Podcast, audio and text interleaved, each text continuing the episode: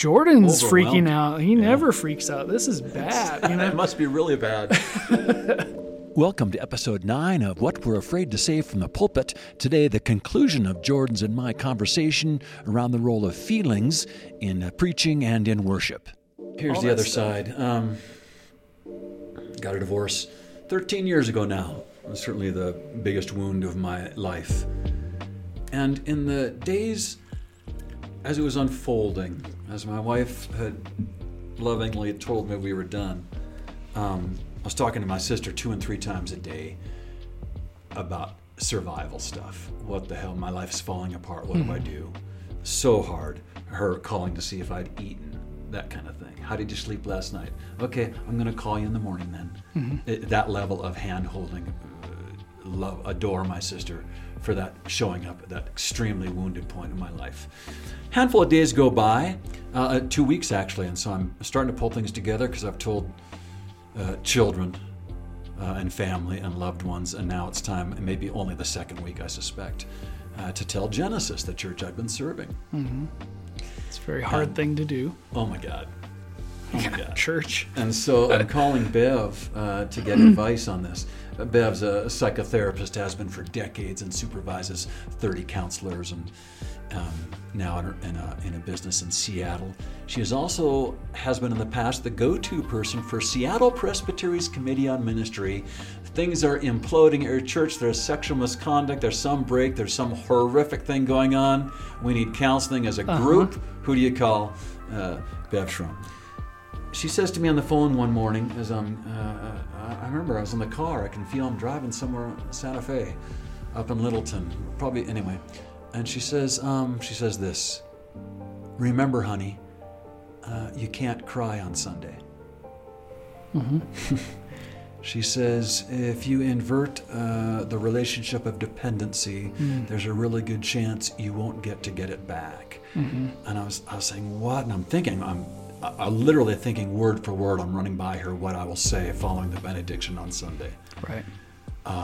She says, um, I've seen it so many times uh, where a pastor is in crisis and in need. She says, there will be people who come out of the woodwork to help you. she said, don't believe them.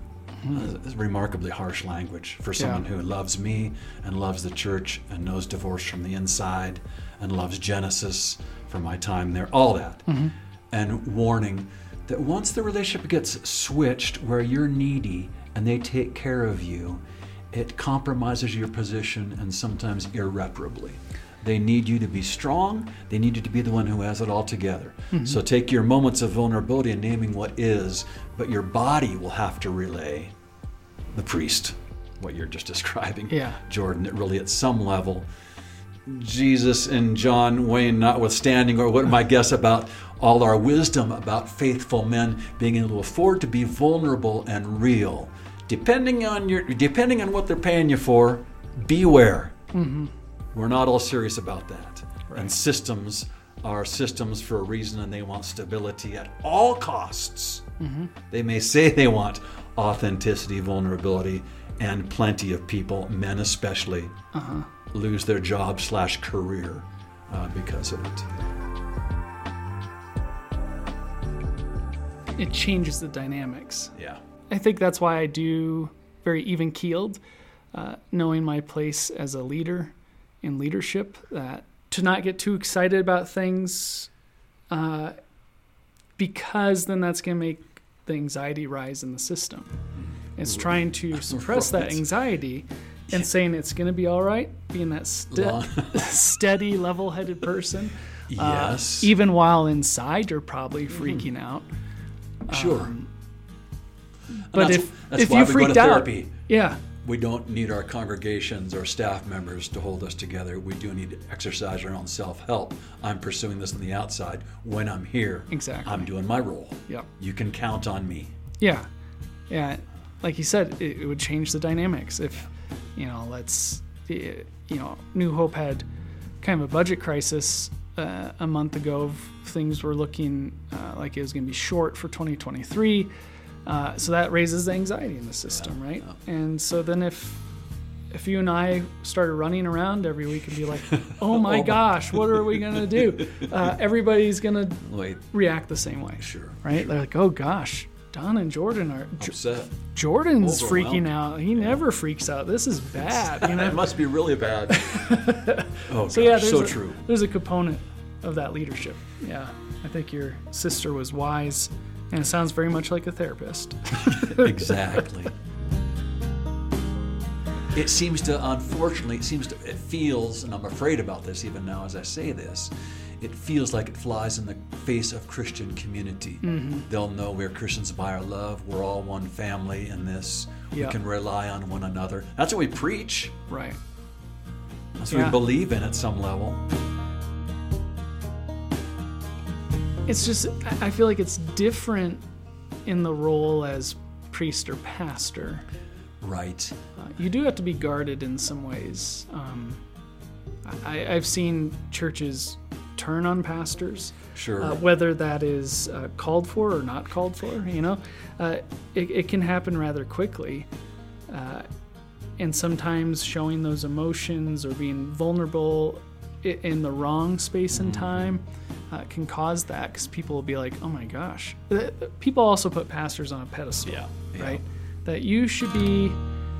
Should have it all together, high functioning. Right. If you're leading us, you should be better Yeah. than us. Yeah. Uh, when in reality, that's oftentimes that's Sure. not true at all. Like we're just people, just like everybody else, and so yeah, you get put on that pedestal, and if you fall from that pedestal or fall in the eyes of people in the congregation, then you're in trouble, right? I think there are, and I don't know if there's a handful, and I uh, there maybe is a handful, but I doubt it matters how big the church is. Uh-huh. It's not more than a handful of people that you get to go out to dinner with, or you're going to have over to your house, you and Michelle, mm-hmm. or you're going to trust with your innermost pieces of. Here's what I'm really feeling about my job, for example. But That dual relationship Yeah. stuff is extremely difficult for them and mm-hmm. us, fraught with danger Yeah, fraught with disastrous stories of betrayal. Mm-hmm. I thought we were friends. That's why I was leaking this to you. That's why I was showing you this. Yeah. And then it shows up later on. yeah. Um, Thanks for listening to What We're Afraid to Say from the Pulpit conversations on preaching and authenticity. One thing I remember from one of my professors in seminary was, and this person was a pastor at one point, and they said, you know, as pastor, if you lose your temper, you lose. Well, you period. yeah. We don't get to be the ones who fly off the handle ever in Right. public. Yeah. Right. And I think his the whole thing was like, you know, you could have that elder who freaks out and yells at Oh, people sure, at every gonna- meeting, yeah. but you can never be that because then immediately, You're Uh, unreliable. yes, uh, you're too emotional. People that do know me um, uh, as a pastor or even as a friend eh, often are like, well, I never see Jordan get upset.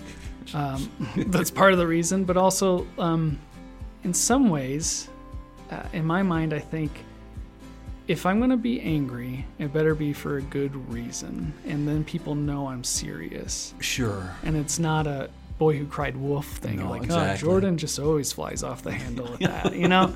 Um, so it's strategic in a way, too. But also, I do believe that. Like, am I going to listen to somebody who just yelled at me for a couple Whatever minutes? You know? reason. No. Yeah. Yeah, they've kind of discredited themselves by doing that. But yeah, that that that was a lesson I learned early on, and I've seen it. Whether it's fair or unfair for pastors, that's another question. But The reality is. yeah, yeah, What a fine line to walk of vulnerability. And of course, I'm uh, more apt to cry with someone in my office if I'm in counseling and they told me a deep wound, whatever. There's that one on one that's a very different piece of. yeah, Although, wouldn't that be great to have either my sister or Michelle talk about what is the role of a therapist crying? Mm-hmm. There's times when it's totally appropriate because of the emotion in the room. Well, it's just been, it'd be inappropriate not to be crying given the horrific, hellish story you've just heard. yeah, And then, of course, their boundaries would be around touch, affirmation, consoling, right. that kind of stuff. Yeah, because when you were telling the story about your your sister, what she said to you, I was like, oh, that sounds very much like the dynamic of a therapist with their client. Uh, that they Right. can't change that dynamic, and now the client feels like they have to care for the therapist. That's how you know? upset you are. Yeah.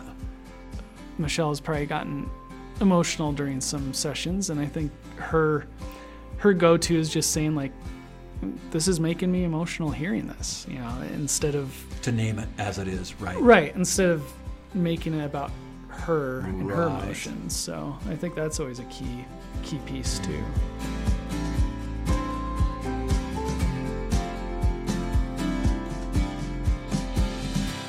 Because I could cry up there preaching and then say, like, I'm sorry, guys, I've just had the worst week and this is happening. Put in some context. Uh, It's putting it in context, but it's also now uh, changing the dynamic, I think.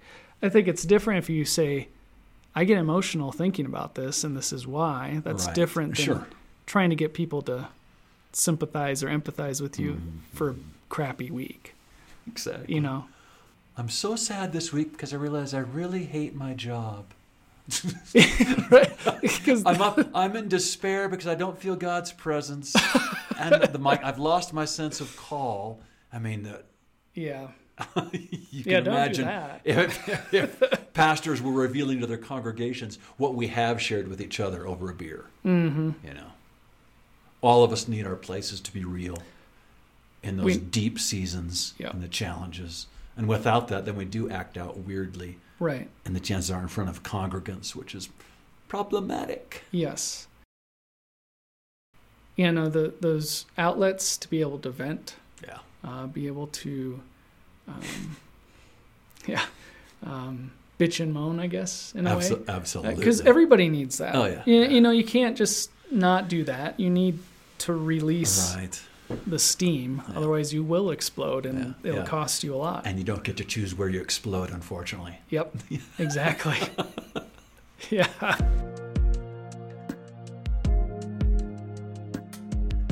Usually my explosions come out at home if I'm trying to hang a picture or something and I And you can't, yes, and you- you're cussing and yelling, and you realize, Yep. wow, that's all about a picture. Of Uh-huh. course, it's not all about the picture. but- right, it's the stuff you've been keeping in and now it's coming out over this stupid picture and yeah. We've talked a lot about emotion.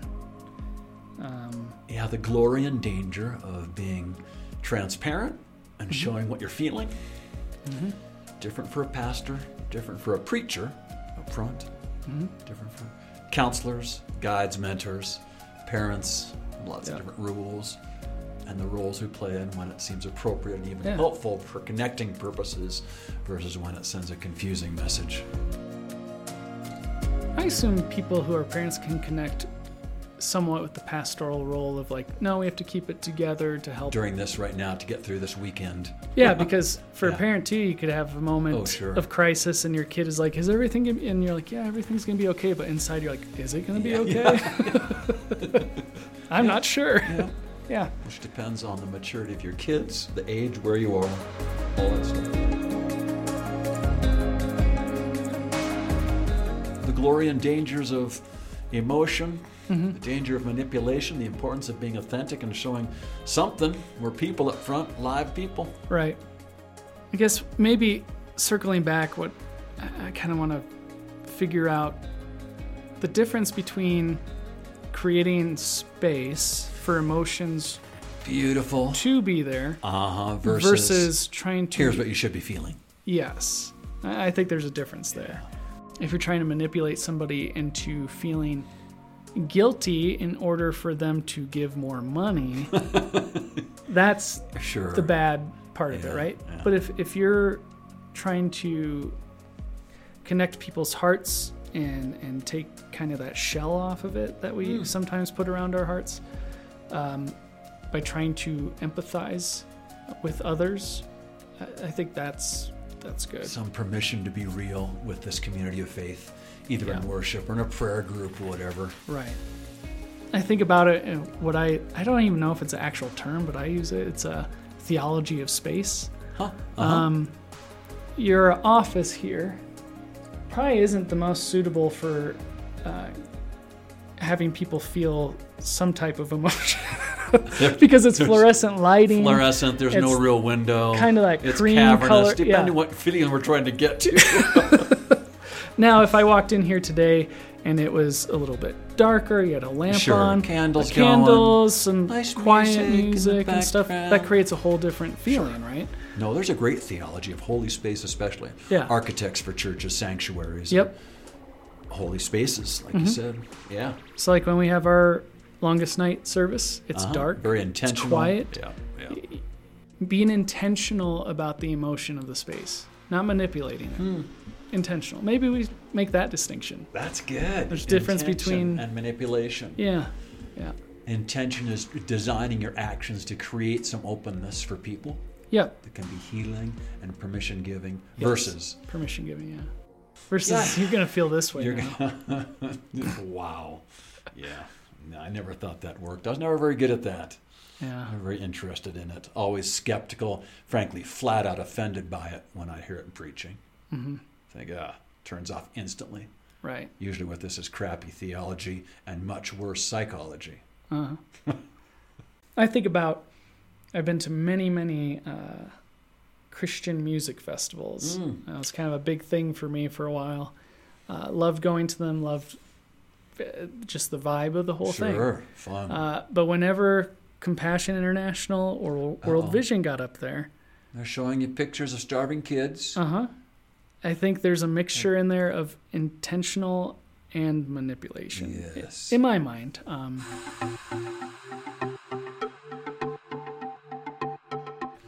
but yeah, I always think those moments when they go out, look at these sad children.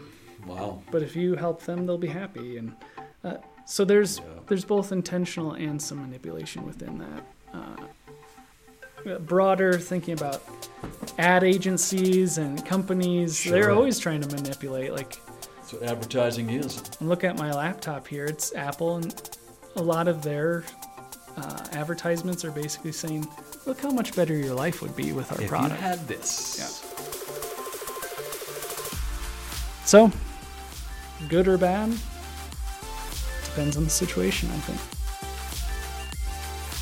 Hey, thanks for listening to What We're Afraid to Say from the Pulpit.